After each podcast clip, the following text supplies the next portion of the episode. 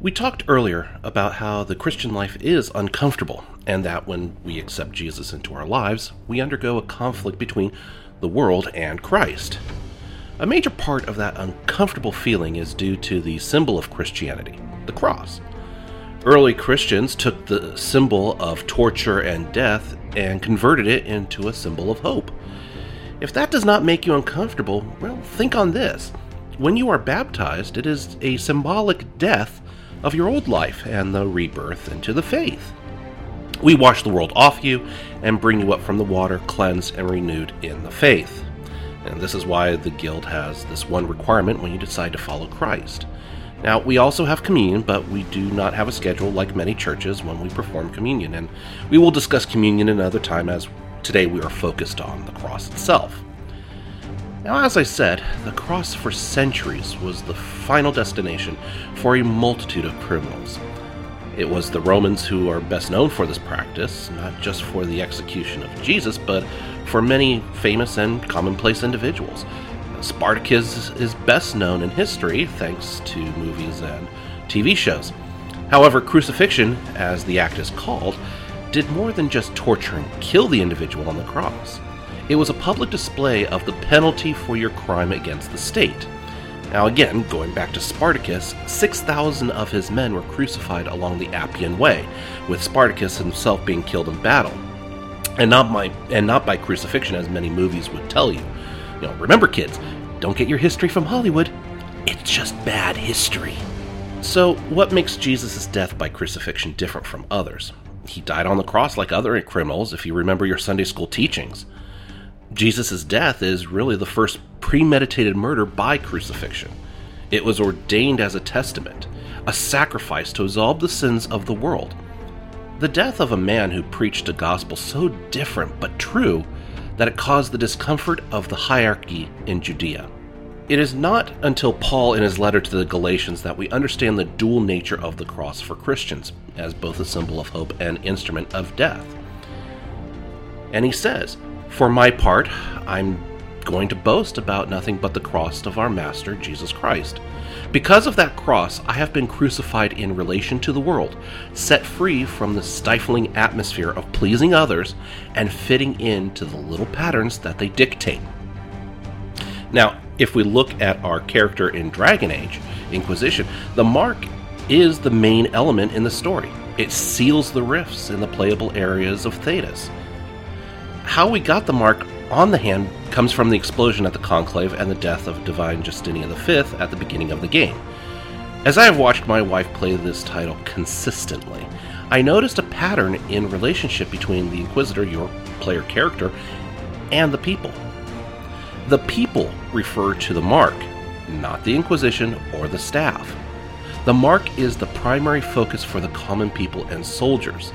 This mark is very painful in the beginning of the game, and as you play, the pain is diminished but still present, as your character says to Solas in a cutscene later. This is exactly what makes the cross so uncomfortable. In the modern sense, the cross is becoming a symbol of hate and dangerous politics. And this should not happen. We have seen over the past five to seven decades that politics and religion have rode in the same cart, and to reiterate a Bene Gesserit statement, when religion and politics ride in the same cart, they create a whirlwind that will destroy them and the path they are on.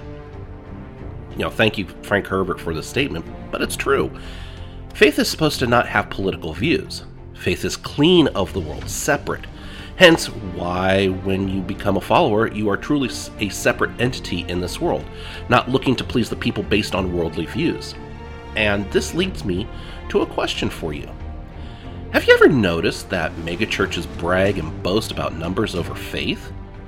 Even small and medium churches are following this trend, and I have attended many services from different sized churches. Each megachurch service I've you know that I've seen has started with how many campuses we have, how many followers we baptize, how many, etc., etc., etc. You know, this is worldly thinking, like you know, a census. You know, and this is separate from what Paul is really telling the Galatians the guild does not look at our subscriber numbers or followers on Twitch as a way to define our success. We see each individual we help, each community group we support as success. Numbers are great, but that does not translate into bringing positive results in our communities or to individuals. And you, as an individual, count. This is the core of today's passage in Galatians and why we need to stay uncomfortable in our following of the cross. We do not need to follow trends that the world dictates. We hold to the promise that God and Jesus speaks of in the Bible. The cross is the symbol of nonconformist views of the world.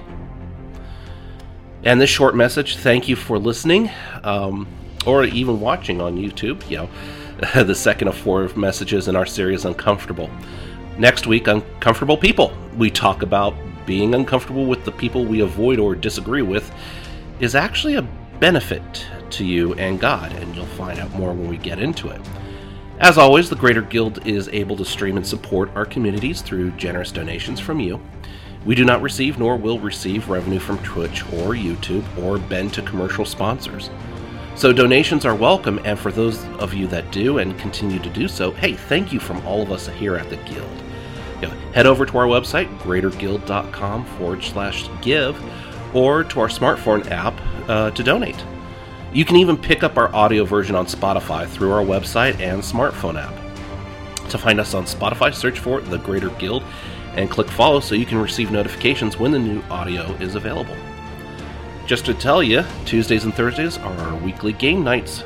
Watch me play poorly and ask questions. You know, our game for this series is, of course, Dragon Age Inquisition. And again, I just want to remind you Tuesdays and Thursday nights, starting at 8 p.m. Mountain Standard Time, you can find me playing at twitch.tv forward slash greater guild, one word. So, again, thank you for watching and listening, and I will see you next week.